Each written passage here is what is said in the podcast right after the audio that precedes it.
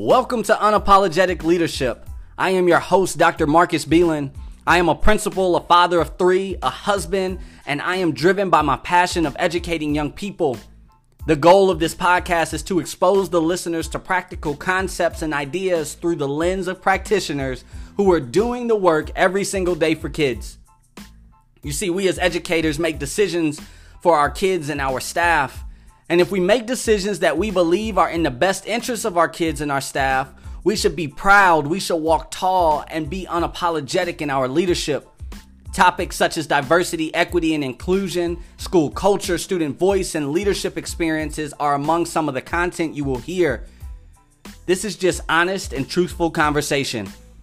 These messages are meant to be impactful for those who need it, as well as those who are put into positions that impact the lives of young people. It's time to strengthen the pipeline for educators. It's time to dismantle systemic issues and bolster school culture where our youth are seen and heard in the learning environment of their schools. So let's begin to explore and journey through unapologetic leadership.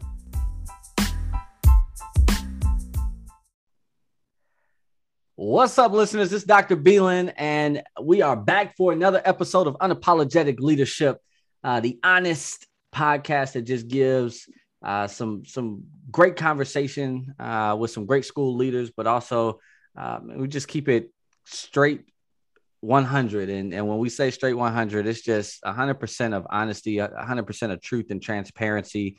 Uh, because that's that's what's most important for people to hear, especially for those who are listening who may be aspiring to be school leaders or coming in uh, or who are in the profession or have been in the game for a while like i've like i've stated many times before. So it's whatever you're deciding that you would like to get out of this there's a reason that you're listening and i appreciate that. So i definitely want to uh, pay homage to all of our listeners out there and just say thank you i appreciate you.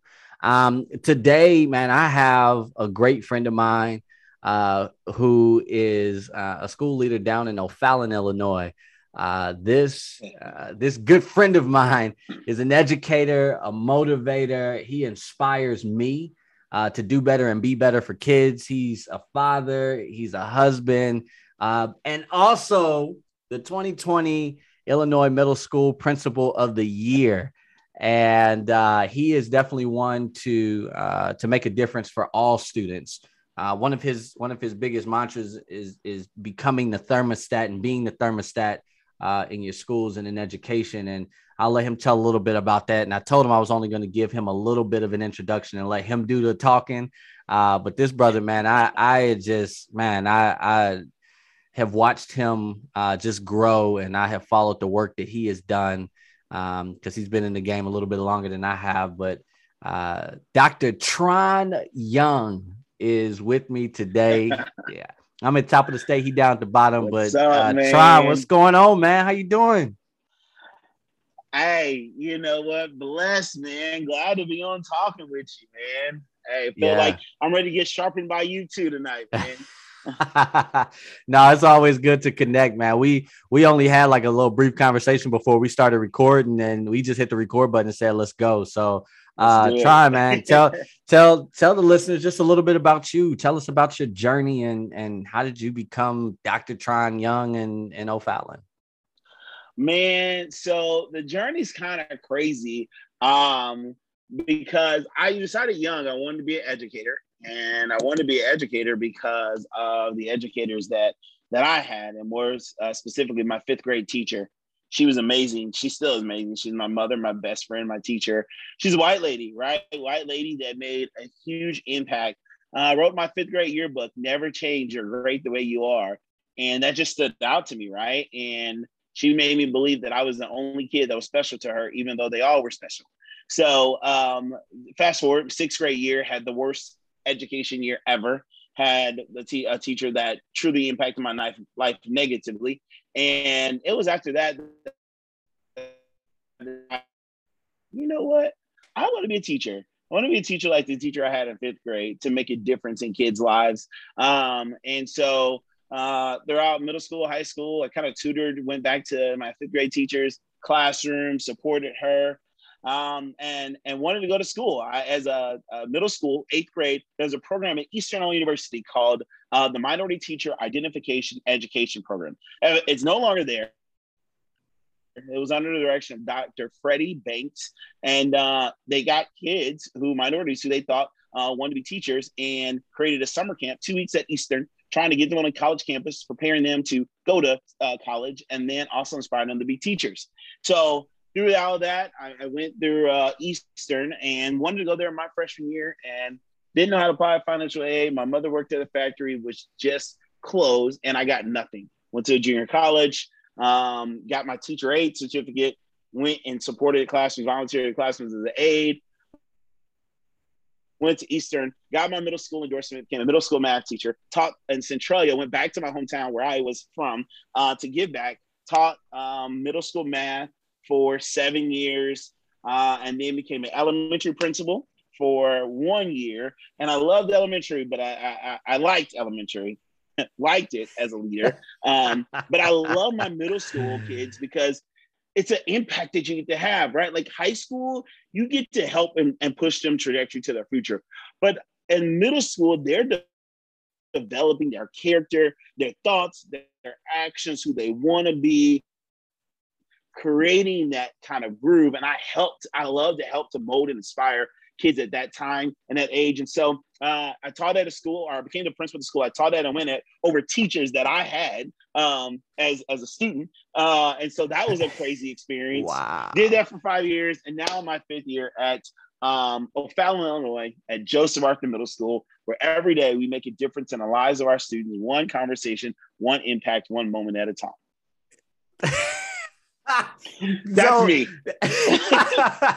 hey, real talk. So I I thought that I was giving like a, a, good. I thought I was gonna steal some thunder. There is no thunder to be stolen there. Like that intro, that that background, that resume is wow. That's crazy. That is yeah, man. That, it's that, awesome because short version.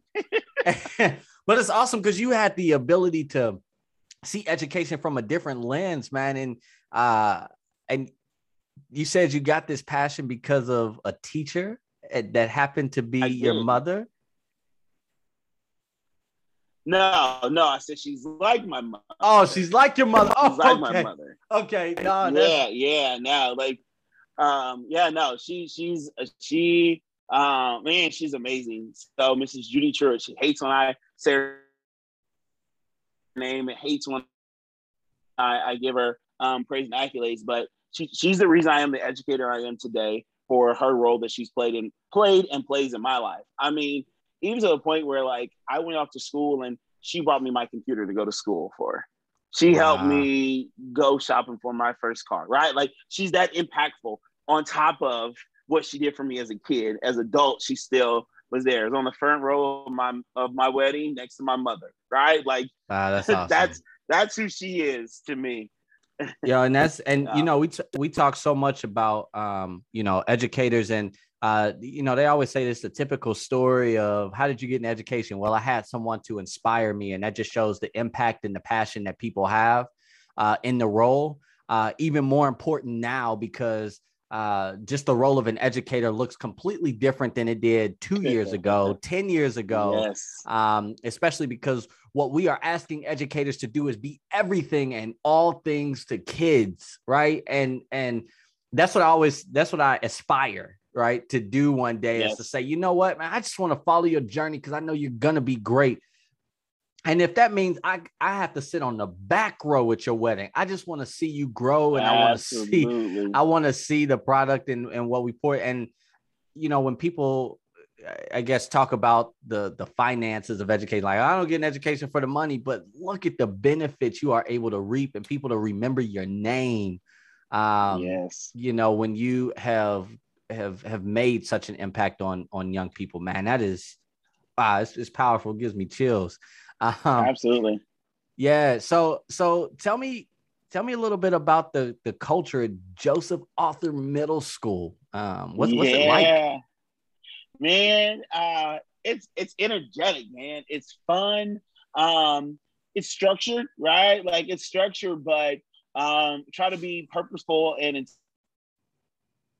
intentional every day. It's a very diverse, very diverse building. Uh, I have about 50% black, uh, about 40% white, and then 10% of that I got about 4% Hispanic. I got some uh, Asian Pacific Islander. I have uh, some um, I, I have uh, students that are uh, Pakistani. I got some that right like I got a very yeah. diverse uh, group and a very diverse culture. We're very we're by uh, Scott Air Force Base um, here in O'Fallon, Illinois. So we get uh, we have a uh, military community, right? So we got military families, uh, which makes makes it uh,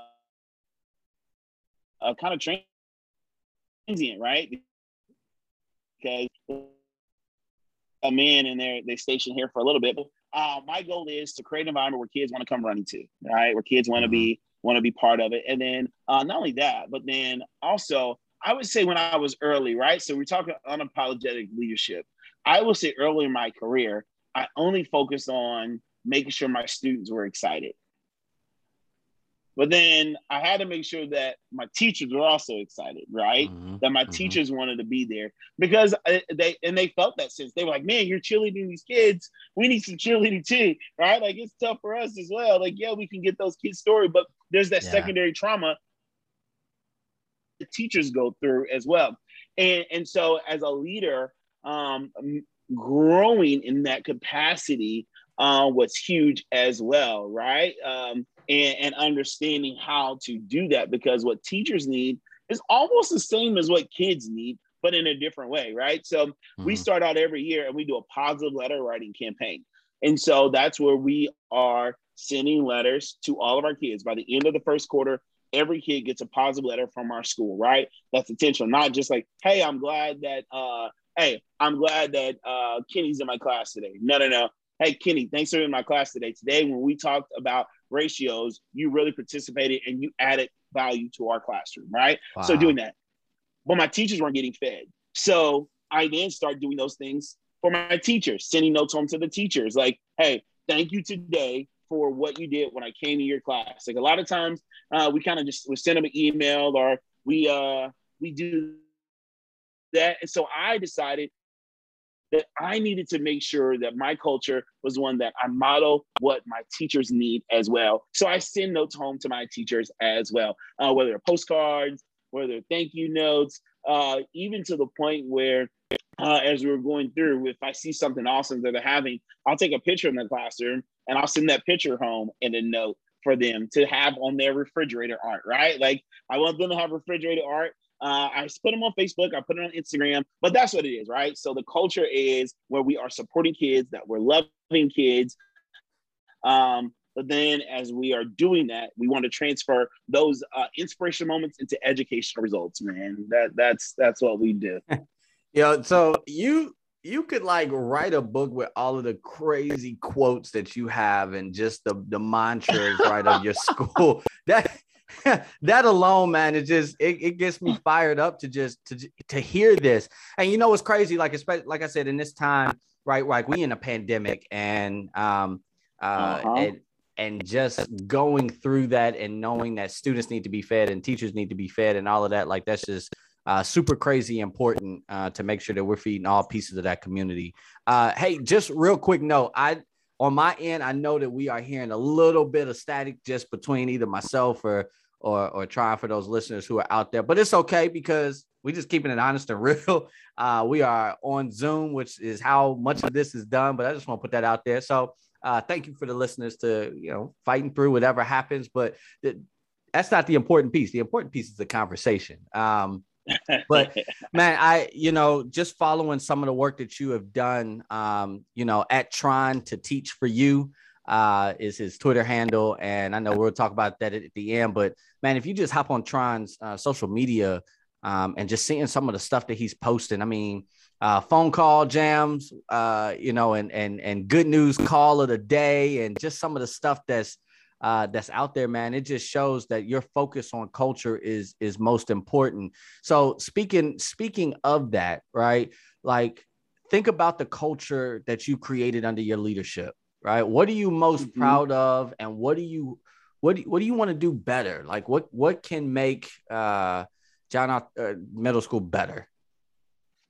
so um, man, what I'm most proud of is that uh, today, right? So the, the culture environment is established where um, I had two young ladies that were just dealing with something, um, not not drama for them because normally it's girl drama, but they personally was dealing with something, and they stopped me after lunch and was like, "Hey, Dr. Young, can I come down to your office and talk to you because I'm dealing with uh, an issue, and I, I know you care, and I know you will talk to me, help me deal with it." And I'm like, absolutely come on down right like and so they come in and we have a heart to heart conversation right like i get to help them um, be able to focus in class, right? So if they're dealing with this, they can't go in class and be their best. But they knew that I care. They knew that um, there was somebody that they could come to, and it was their principal. There's not schools and environments that is like that, right? Like when I grew up, I wasn't like a principal. I know you care about me personally, so we can come talk to me. No, but the environment and the culture has been set where you know what? They know I have high expectations of them behaviorally, yeah. academically, but they also know that I care about who they are and what they're going through, and they and they want to come talk, right? And normally it used to just be my boys. Now my girls are also wanting to come and have conversations. So what I'm most proud of is creating that. Um, my goal is is that creating it where it's not just me, right? So that mm-hmm. it's not just me who's creating those purposeful, meaningful, intentional relationships, conversations, but giving my teachers with the tools to be able to do that too, right? Like to understand that that time invested is opportunity that's gained later um, for for that student that learning. And so um, that's my goal is creating. And, and we're there, right? Like we're getting there, but creating those systems and those supports that also allow teachers to to to be able to have those conversations, to do those conversations um, with students and and and as a whole, right? And so um, because I think that's when students then realize that the teacher is not just worrying about the ABCs and one, two, threes, but they're worrying about me. Yeah. Right. So so so so let me ask you this, man, because this this is the challenging part, right? Like I'm I'm I'm sure you have teachers that don't look like your student population, just in terms yeah, of um, you know, white teacher in front of black kids, you 50% black you know you you you have kids who uh, especially in the military community not only do they um, uh, are they kind of in and out just depending on where they are with or where their parents are with the military and they could have been born in a different country and you know in different traditions and you're bringing all of that together how do um, how do teachers connect and relate to students especially those that don't look like them? How is that infused in the culture um, so that so that teachers can support young people? Absolutely, man. Yeah. So my building, um, my district, right? So it's it's all white, right? I am the only certified um, staff member, professionally licensed staff member within the district, right? And and was the only that was hired. So before me, there was none, right? Wow. Um, and so um, understanding the weight and gravity that carries as well, right? So that's not uh, that that there, there's weight that comes with that uh, mm-hmm. and purpose. Um, mm-hmm. But um, so the first thing that we had to do and that I had to do is have hard, honest conversations with my staff, right? So mm-hmm. we had to have those hard, honest conversations of who we are, right?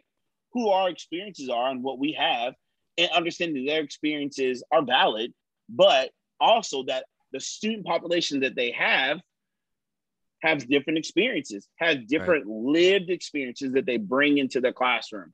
And mm-hmm. for them to deny um, that understanding um, means they don't see their kids, right? So the first thing is is trying to create student voice. So I had to create an opportunity where teachers get to hear kids, and that's why I started my Friday Five. I do a Friday Five where I inter- interview kids, and we do five minutes, and I needed their voice to be heard. And I need to show teachers how to let their voice be heard. Right. And so we get mm-hmm. their voice heard and, and then teaching uh, teachers skills to do that. The other thing is during our advisory period, I have intentional purposeful uh, conversations pieces. So I have everyone uh, create an individualized education plan. So not an IEP, but an IAP. So everyone has an individualized IAP, right? So they create a type of student they want to be, type of grades they want to have, type of friend they want to be, type of friends they want to have. And then after they set those uh, four things, then we talk about setting smart goals to reach those. And I set uh, teachers the first quarter during advisory time, they have to have individual conversations with each of their kids about their goals and about their times, right? So it's then getting them to have those personal conversations to understand their kids and their students. And I think that understanding those conversations allow for the students and the teachers to see each other and to understand that. And then the last thing is is getting our, our, our district and our and Mike's building to be culturally relevant and proficient, right? Mm-hmm. And understanding that that is a journey, right? Yes. So understanding that like that that when we talk about that, people want to read the book, get the ABCs and the X's and the boxes to check, and then think we're good. But understanding that that is not that. Like culturally relevant and proficiency is a continual profit process, and culture is everything, right? It's not a black or white thing. It is a culture, right? So the culture of your school is different than the culture of my school, and your kid's culture is different, right? But then my ethnic culture brings something different to the to the plate too, and mm-hmm. appreciating mm-hmm. and valuing that culture as much as we do the mainstream culture uh, is important. And so it's all those pieces. So it's a journey, right? So all of that is a journey um, that that takes work, that takes time, that takes understanding, and that takes that takes leadership and vision to get there. I think. Yeah, that's you know. So I I think the. uh, the critical piece of that is understanding it is a journey, you know, and some people may use the the the um, the parallel of it's kind of like it's a marathon versus a race or a sprint or what have you. Um, and and I think all of that rings true.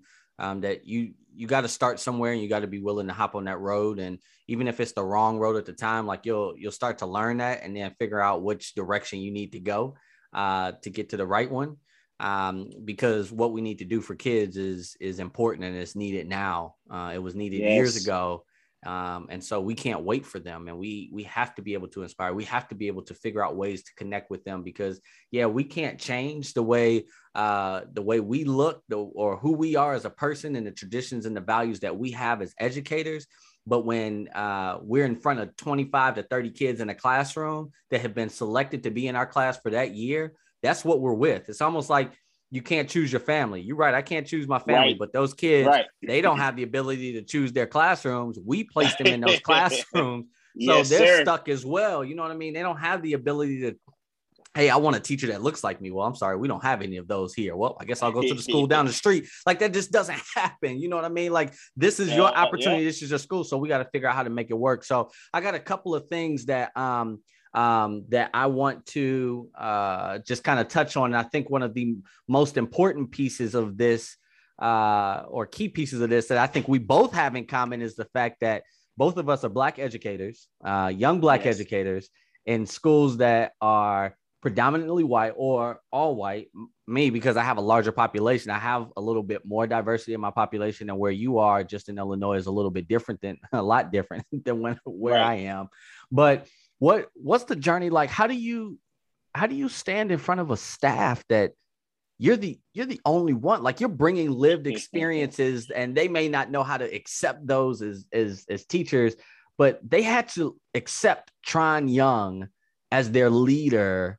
They didn't have to but ultimately i mean you there this is your fifth year so you must be doing something right. How did you get them to connect with you to understand your leadership and how did you share those lived experiences um, to help motivate your uh, your your your teaching staff um, to think differently? Absolutely. That's loaded. So, there's a whole lot there. That there is that is there that that that is. I, i'm gonna say right the very first thing is like can't be afraid of hard conversations hard and difficult conversations because they, they when you have those hard conversations, people have two two things they can do. They can either make excuses and stay the same, yep, or they can adjust and become better. Yeah. Right. Wow. Wow. So yeah. So like that, there's there's no in between in there, right? I think in a hard conversation like that. That's the that's the Dr. Tron and Young like statement, right? And so um, I shared my story. So I shared my experiences as a black student in an all white community, right? A predominantly white community in a school where um, I had only two educators that ever looked like me and only one male, right? So one black male ever in high school. And I didn't even get to have him uh, as a teacher. Majority of my classes were I was the one and only, if not maybe one of two, right? Um, that that looked like me in my class, right? And so sharing my experience of the powerful impact of my fifth grade teacher, who was a white female teacher, right? And what she did and how she believed in me. Then the mm-hmm. experience of a not effective teacher, just in general, right? So then I, I, I also talked about in high school where um, I became a middle school math teacher. Uh, in when I was teaching was the 2020 uh, 2010 Illinois Bob Hazeman Teacher of the Year for the IEA, right? Teaching mm-hmm. math. So I said I did that, but in high school I wanted to take a high level algebra two class, and I had a guidance counselor tell me that people who look like me don't normally do well on high level math classes, and mm. would not let me take that class. Oh my goodness! If y'all could see my face right now, oh jeez. Go ahead. Go ahead. And go ahead. like I was dumbfounded, right? Like I was yeah. like, wait, wait, what do you mean people look at me? I was like, what? Short people, fat people? Like, what, what are you talking about? People that, like, Now He was like, well, you know, our black students don't normally do well in uh, high level math classes. So he's like, we're just gonna put you in like the regular algebra two, and I was ticked. Like went home to my mom, and my mom at the time was like, you know, like there's nothing we can do if that's what the guidance counselor said. And I'm like, what? So I took that regular math class and exceeded, right? So I was like intentional, right? I was like, man, in it with the highest grade, like this, that, and the other. Went back and was like, look what I did. I refused to take anything but high level trigonometry, right? So yeah. give me high level trig pre calc my senior year, right? And he wouldn't do it. So I had to go to another counselor. But I said, what happened? And I asked my staff, I said, what would ha- what happens to the kids who don't have that self advocacy? Yeah. What happened uh. to our students who don't have someone that's going to like they don't have the courage to say, and they were in second grade, and that teacher said, You can't read well because of what you look like. Or they're in middle school and they're saying, You can't do this because of right? What happens? And how mm. are you seeing your students? Like, what limitations are you putting on students because you believe who they are or what they look like or where they come from? And so we've had that conversation. Wow. So we did, right? And so we we are we are there to the point that now our conversation this year, I had a conversation with my staff that says uh, at the beginning of the year, you know, I had a black light party, right? So I had black lights for our very first staff meeting, right? I, for my very first meeting of the year, I don't sit down, we don't go over rules. I can send an email, I can send a Loom video that they can read and hear beforehand. When you come to me, we we gonna grow, right? So if we mm-hmm. do a mm-hmm. meeting, we're gonna grow together. So uh, long story made short, I had black lights, and it was like black light bingo. But I I had like different words that dial the word that explains our school, right? That you believe explain our school. And then I had them write down what does it mean to thrive at Joseph Arthur Middle School. And I had them all write it down. Like, what does it mean for them to, for it to thrive at Joseph Arthur Middle School? And they all got to tell me what does it mean for students to thrive at our school, right? Mm-hmm. And so then at our professional goal meetings this year, I had them to talk to me what does it mean for students to thrive in their class? What do they do that keeps them from thriving? And what do they do that helps them thrive? And so that was intentional to have them thinking about what are things that we do in our school that allows all of our kids, not just some of our kids, to thrive. And I took that conversation from my teachers and I met with every, the very first day of school, I met with every single class. And I had for them to tell, I had a conversation with them that I want to move from them to just getting through school. I, don't I don't want them to just survive my school year. I want them to thrive during the school year. So I had them all, we had big post-it notes and every big post-it, I had them write down, what does it mean for our students to thrive at our school? So I know what my teachers think, I know what my kids think, and I have a parent meeting coming up and is going to meet with my parents and have them tell me what does it mean to them to have their students thrive at our school? And then take to my leadership team and we have what the teachers think what the kids think and what the parents think and see where we are with helping kids to thrive. Because thriving means that they are being able to be their best right? Yeah. like that means that they are able to see their potential and they're shooting for it and they're trying to reach it right? That doesn't mean they want to and when i had students write it none of them said, I want to get all A's and B's. They said, mm-hmm. I want to do the best I can in this class. I want to be a great person. I want to be like thriving, right? so that tells me that we've set a good culture because they're not just worrying about getting good grades in math and doing all. Mm-hmm. Yes, they want to be better, but it was I was super impressed, and it opened my teachers' eyes to see our kids in a different way when they were hearing these conversations. So I took those post-it notes, and they're all over my school. I have them posted over my school so the kids can see it, our teachers can see it, and it inspires us. So when you talk about them reaching them, that's what I'm trying to do. I'm trying to get our kids' voice to be heard, right? Like mm-hmm. another kid said, I want teachers that look like me. A student wrote that down. I want to have a building where I have teachers that look like me, right? It was a Hispanic yeah. student. And I'm like, absolutely right, because we're focused on this lens. But I, I yes, you are you are absolutely correct. So what do we need to do to get there? And how do we get there? As long as we're striving to meet those needs, we're we're we're on the right, right track. So wow. that that that's a, that that's that's where we are, man. I asked a loaded question and you fire back like with an army, like, do do do, take this, like, and we got man. oh goodness, man, and and and you talking about some of those experiences, man. I I felt like I fell short, and I, I think I told this story one time, man. Like it was, I got to college uh, and was and my roommate had asked me about AP and honors classes because I was wondering why he was graduating early, and he was like, "Yeah, I took some AP honors." I was like, "What are those?" like I had to ask what what AP and honors classes were because I I was not told of this uh, in high school, uh-huh. and I don't know. And it was I and some of that I I I blame on some of it I blame on myself because I feel like it's self advocacy. I should have just paid attention during the registration process. That's part of it. So I take ownership for that. uh, but it was just such a daunting process when you see all of these classes. You like, oh, I want to sign up for this or I want to sign up for this. It wasn't the guidance of, hey, these are the classes that are going to set you up for this. Not, I'm thinking of it for the now. You know what I mean? So like, so so when you talk about somebody telling you, you know, typically students that look like you don't make it through these classes like that already is cast of prejudgment of what you are unable to do mm-hmm. without them knowing deep down inside like man this kid really can't do it. Or we get to the point where and let's take race out of it. Let's just say that this has been a limiting factor. Hey i pulled out your transcripts or your report cards and looked at your grades and like oh they kind of mediocre. Or Look at all these A's and B's you got. Wow, you're doing really well. How about you challenge yourself and let's put you in this in this class? Your parents don't understand what AP and honors courses are. So you know what? I'm gonna pick up the phone. I'm gonna call them as opposed to just sending them a letter saying, "Hey, you're good for AP courses. Like, sign up for them if you want."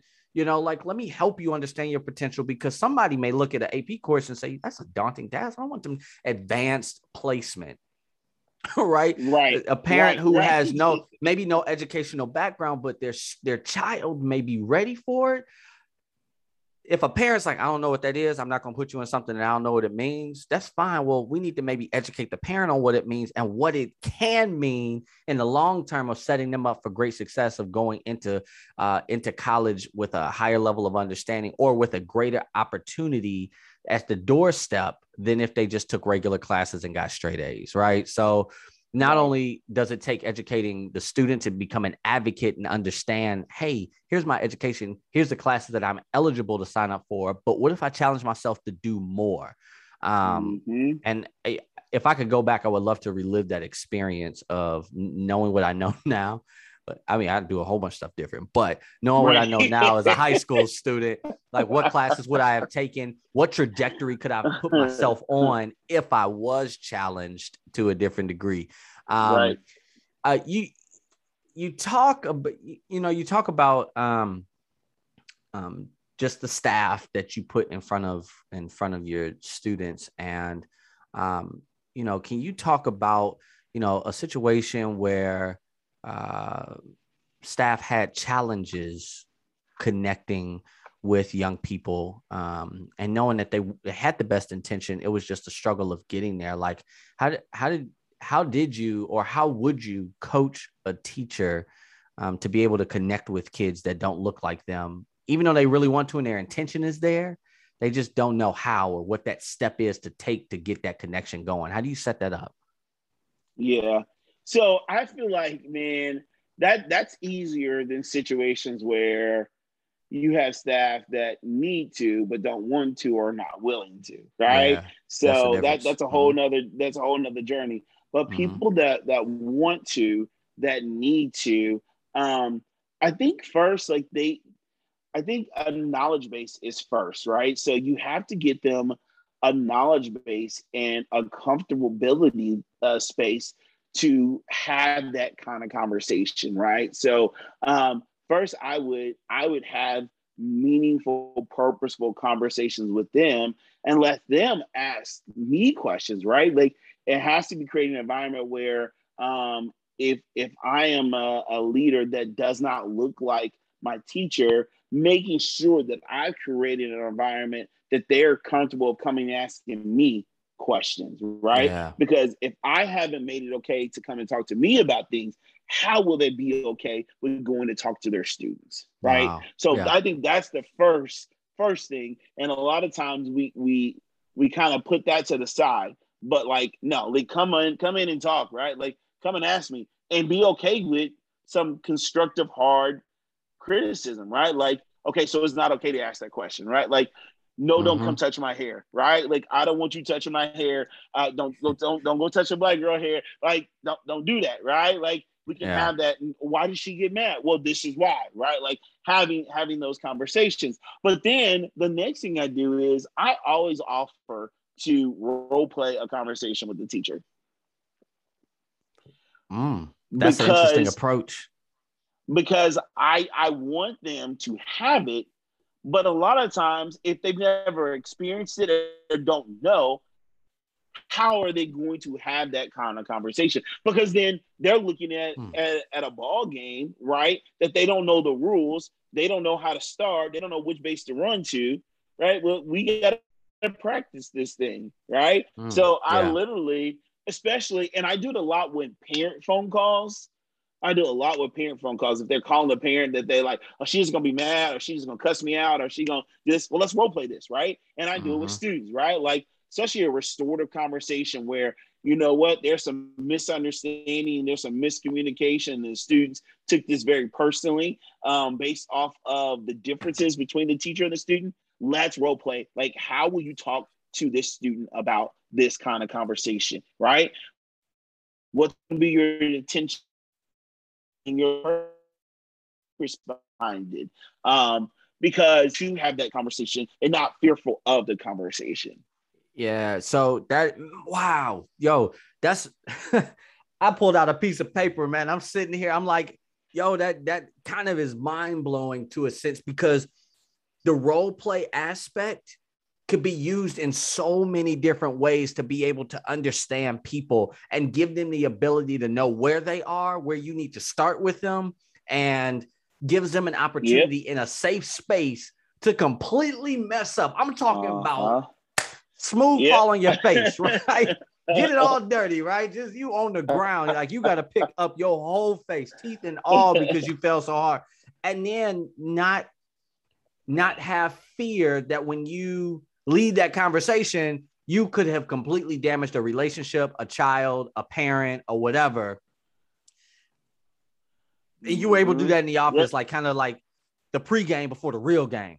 So role playing conversation, man, yep. whoa, yo, that's that's that's crazy. So I think about it from the standpoint of what if we took that concept of role play, of conversations, to be able to give people a practice field of just saying, you know what, I'm gonna do this in an interview when I'm hiring a teacher right? Uh-huh, hey, instead uh-huh. of it's woo, instead of you own to something, man. This is why this is why I love doing these things, man. Because I'm I I've learned a little bit even in just this this short time that we've been on, man. But if you're able to in a, a, a, interview, right? You sitting across the table, interviewer comes in, sit down. Now that could be a little bit intimidating. Like, hey, I'm gonna play the role of the parent. He's gonna play the role of a student, and we're just gonna take you through this.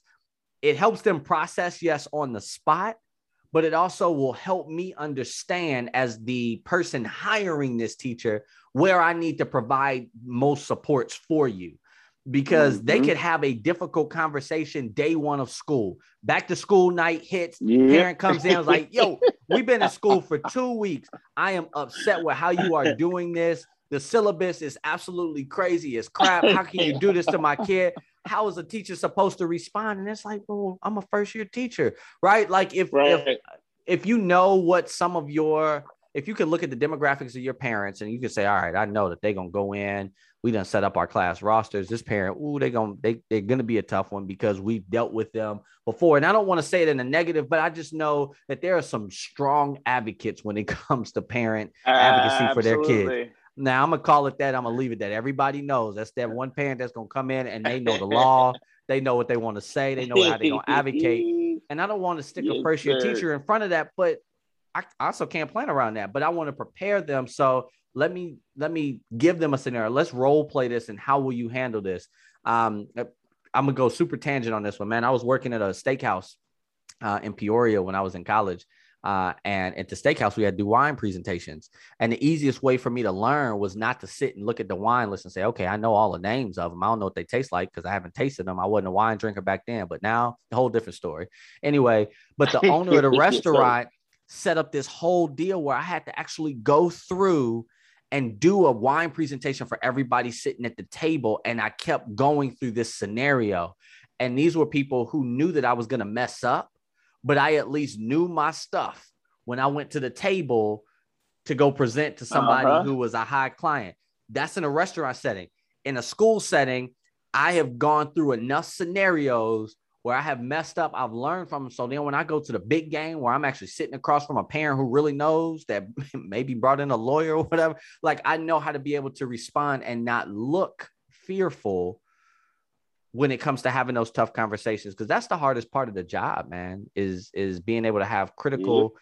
conversations crucial conversations where you need to learn um, as the teacher or as the educator having that tough conversation. But even for me as as a uh, as a school leader, like I want to know where my staff sits on this. Are you comfortable doing this? Because I'm assuming that you are, but my assumption mm-hmm. could be mm-hmm. totally wrong, and I'm failing you as a leader because I'm not setting you up for the success when you do get in those conversations. Yes, sir. Wow. Absolutely. Wow, I had to Absolutely. talk that one through. I had to talk that one through for some of the listeners and some of the school leaders who listen to this. There are a lot of people who listen to this to try to get nuggets of like what they can do to, to be better. This idea is not the idea of Marcus Belin. This is the idea of Dr. Tron Young or something that he at least does in his in his building. Uh man, wow. Um wow, we have we we've gone into a whole lot. Um, you know, and and with with the pandemic, man, that has been at the top of all of our plates, how do you continue to do this? How do you how do you continue to build the morale of your staff to to continue to move forward in this culture um, with the looming pandemic that has been over us for now over a year and a half? How do you continue to do it? Ooh, man, that that's the hardest. That that's the hardest thing, man, because the pandemic has taken some of what I call those fringe benefits out of out of it, right? Like some of those connections that you're not able to do, some of um, the joy of it, um, that you have to worry about things that does not uh, that, that is not directly about educating the kid. Um, that just adds more to a plate, that adds more to a worry. So uh, part of that that I try to do is to try to make sure as much as possible those extra things that has been brought on by the pandemic is not things that has to be on added to the teacher's plate, right? So trying to make sure that um, that their, their plate's not already overflowing, uh, even though we had to change a policy right at the beginning of the year, or we had to readjust in and rescript. So part of that is just making sure I'm I'm communicating, right? Like over mm-hmm. communicating sometimes um, to my staff. So they're informed, they're able to prepare, uh, you know, and and and really sitting down and checking in how they are personally doing, right? Like mm-hmm. not like, yeah, how's your year, but how are you personally, right? Because we all they, they all have things going on, right? They have parents that are sick, they have family members that are battling, they have um, kids who are off to school to their work, right? So they have outside life issues as well um, that they're worried about, or you know, can't go see a relative because they're not teaching and don't want to take, you know what I mean, something, right? Like, so the things that they worry about. So trying to make sure that um, we we are worried about their mental health as well, uh, mm-hmm. and be mindful and, and trying to get them some mindfulness um, activities and um, moments there. But I tell you, like that's the hardest. That's the hardest, right? Because there was there was a time, like let's let, let me be 100 percent there was a time last year that I was like, man, I can't find my joy in this situation. Mm-hmm. Right. Like yeah. I it's it's hard for me to get that pep in my step as I walk yeah. down the hallway. All right. Yeah, right. Like it just weighed, it just weighed heavy. Uh and so um so getting there. And, and so I was very honest with with my staff about that. Like, guys, like I was at the point where um where last year I, I wasn't happy. And they were like, wait, what? Like I said, yeah, sometimes I had to fake it till I made it, right? Mm-hmm. Like when I was coaching, I used to say, I used to clap myself happy, right? When something didn't go way I like, like instead of yelling at the ref, I would clap it out and clap myself happy. I was like, sometimes I had to clap myself happy in during the day, right? Like, yeah. And it's okay. Like telling them it's okay that you are not okay and we gonna move forward. We will get through this. Mm-hmm. Wow. Man, it's it's um it's humbling to know that you know as school leaders like we we all are going through uh, some challenges like like in even in doing this recording like I've I've, I've probably had maybe two of the top 10 worst days uh these past mm. couple of days mm. man it's just it's it's been rough man and it's you know it's not one of like ah man, I feel sorry for you all that you have to go through this. Like, no, I signed up for this. I'm excited because Absolutely. I still I still get to go to work tomorrow. And that's yep. not me. That's not me being like, oh yeah, you being fake. Like, no, I'm like super invigorated and excited because man, our kids are coming to school. And when you mm-hmm. you truly know your passion, when even on your worst days, you still ready to come back for the next day. Um, right. I, and you know, I always tell like you could have everybody who's sitting in a classroom right now after this year of being in the pandemic and being in remote hybrid changing different schedules like you chose to come back for a reason right mm-hmm. you chose to come back and the fact that you are back means that you are there for a reason and a purpose and you have purpose um and the school leaders is most important because while teachers are expected to be everything and all things to kids, as school leaders, we're expected to be everything for parents, expected to be everything for kids, expected to be everything for teachers, expected to be everything for our own families, expected to be everything for us. Yo, that's a lot. You know what I mean? And and and the fact that we're still on the other or starting to move to the other side of this thing, it's like we are all built for the positions in which we are in right now because yes. we're coming back to do it. We're coming back to want to be better, do better, and be better. Um, and that's not putting one position over the other, not at all. You know, for me uh, and trying, I know I I know for you because you are eh, just seeing you and the heart that you have for kids and the heart that you just have for people and humans and seeing them as you know for who they are is is is inspiring um, but i just know uh, the challenges that come along with it you know and so i man hats off to you huge props to you and the work that you're doing. Um, uh, Thanks, man. You know, Joseph Arthur Middle School down in O'Fallon, man. Uh, yes, uh, sir. that speaks to that speaks to that 2020 Illinois Principal of the Year uh, award, and and you you deserve it, and so many others uh, deserve it as well, man. Because uh, just like I said, continuing to do this work day in and day out is challenging. Uh, but when we are rooted in our purpose and our why, and knowing that we have the ability to change the status quo of education to completely rock society and help support our young people. Uh, man, that's one of the most rewarding jobs ever, man. So I hats off to you, and I appreciate you uh, for what you have done and knowing that you have purpose in this work and you matter for sure. Um, pre- hey, Dr. Belin, thank you, thank you. I appreciate being alongside this journey uh, with you, man. I really do. Yeah, yeah, and and just some of the stories that you shared today, man. Like this is uh, I've I was telling Tron man right before we hopped on this thing. I said typically how I do this is I literally hit the record button, we go, and we end when we end, and I put an intro and outro to it, and then we out. That's literally how this works, man. Because I, I, I feel that it's if I had the I this is value, right? And even though the days are tough, like I come home, like some of this is my outlet to be able to talk and connect with other leaders because I know that yep. we're all going through the challenges together. And I don't want to dwell on that piece, but like that, that is a little piece of the outlet and gets me fired up for the next day because I know that there's some great things that are going on. Um, uh, and we had the ability to share ideas. Um, and if we all, as school leaders, are caught up in this idea where my head is down and I feel like I'm the only one going through it, you're not. Um, but then to be able to like connect, link in, and listen to what other things are going on, it's still we got to keep that pipeline of being able to support each other uh, strong uh, and stronger than ever right now.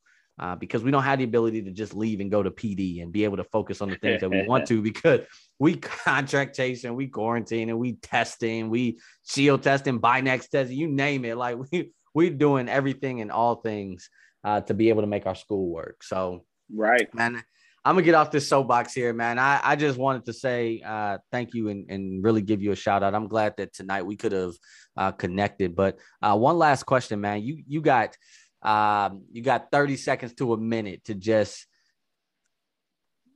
tell whether they be a first year administrator, whether they be somebody who's been in, in, administration for a while, like you have the floor to just leave some words of wisdom from Dr. Tron. What would you what would you say? What would you say to a room of a thousand educators right now, school leaders, you name it? I, I would say right now is the most critical time for you to stop and reflect if you are being the thermostat or the thermometer. I really would, because it is important to right now to see if you're just reflecting what is happening and you're just going through the day to day, or if you are intentionally and purposefully setting your school culture or your classroom that allows your students to still reach those goals. Because we see and we're weighed down by everything, but these are these kids' futures. Mm-hmm. That we are working on, that we're helping to prepare. So they're going through the now, but we have to also prepare them for their then. And their then does not look like our then. So I, I would just encourage them to be the thermostat that does not look at what they're going through, what the reality of all the testing they got to do and the contact tracing we got to call and the phone calls and, and, and everything else that's going on. But remember the vision of what they want their kids to be. Remember the opportunity of setting that environment to allowing kids to thrive. Um, making sure that they're setting a culture that that really transforms what's going on, setting expectations that not only gets kids through their now, but prepares them for their then, and their then is their tomorrow to make it better than their today. Man, and if we were probably in person uh, and holding a mic, you could drop it right then and there. Okay. I, Yo, man, I'm just saying, like, I'm truly impassioned about that, man. Like, it's it's important. I truly yeah. believe it is. Yeah. Uh, you know, and just knowing, um, knowing, knowing your ability and knowing your place, knowing your ability and what you are able, able and capable of doing, uh, mm-hmm. and the mm-hmm. impact that that serves and you use a word that i use very very very often in a lot of things that i do and that's the word intentional and for me it's in yours is intentional and and purposeful and mine is intentional and specific uh and, ah, and being yes. able to focus so while while purposeful and specific uh it, the intentional part is is key because you can make the choice uh-huh. to do the things that you want to do and talk to the people that you want to talk to and inspire the kids that you want to inspire and so forth yes. and so on but just being intentional about the work of what we do as educators is is key man um uh if if those who are listening wanted to connect with you tron i know i said your twitter handle earlier but how what are ways that they can connect with you and and learn about what's happening at, at ja middle school in o'fallon or or just yeah, in the work that you're yeah. doing Ah, so we call it jams, man. So Joseph Arthur Middle School at jams. We get down. So uh, I'm on Twitter, uh, Tron to Teach for You. Same um, uh, handle on Instagram, Tron to Teach for You. Uh, also on Spotify, I did. Uh, I got this is small, right? It's not a big podcast, but uh, Be the Thermostat, Not the Thermometer podcast out there. I did it this year, and it's my Friday Five, which is my student voice. And I drop a little bow tie Tuesday nuggets, little two to three minute nuggets out there for for people as well. So just trying to inspire yeah. and get my students' voice out there. Yeah, that's what's up, man. Hey, hey, congratulations on starting the podcast. I this was my project back in January too, man. It was got to get the voice out there, but uh, uh, definitely follow. Um, you know, if you are having some challenges connecting with Try Man, let me know so I can get you all connected. Sometimes I just I want to be the initiator of the handshake between two people. Uh, and Absolutely. if I can do that to just connect people, that's that's that's what I'm gonna do, man. Well, Tron, hey, I'm not gonna hold you up. I appreciate you uh, connecting with me tonight, and as well as, as sharing just uh, some powerful messages with our listeners. Um, and and thank you for being a, a guest on the show, man. Hey, thank you for having me, man. Thank you for having me. Yeah, absolutely. Well, listeners, there you have it. You know, this is unapologetic leadership, just truth, honesty, uh, and just the work of, of school leaders who are out there doing some amazing things. And um, just so you know, like I've always stated before, for those who are aspiring leaders who have been in, in education or been in school leadership for a while, man, this is this is all for you. And I'm hoping that you can grab uh, some information from this. Um, and just know that you know like i said the honesty is there the truth is there and the transparency is there because this work is is is just that uh, so i appreciate and i'm humbled uh, the fact that you all are listening to this and uh, hope to connect soon and uh, that you tune in for another episode so we'll check you later take care hey thanks for taking the time to listen to another episode of unapologetic leadership you can follow me on twitter at marcus j Belin or you can visit me on my website, drmarcusbelin.com. I would love to connect with you. Remember, take care of yourself. Be well, stay safe, and be unapologetically you.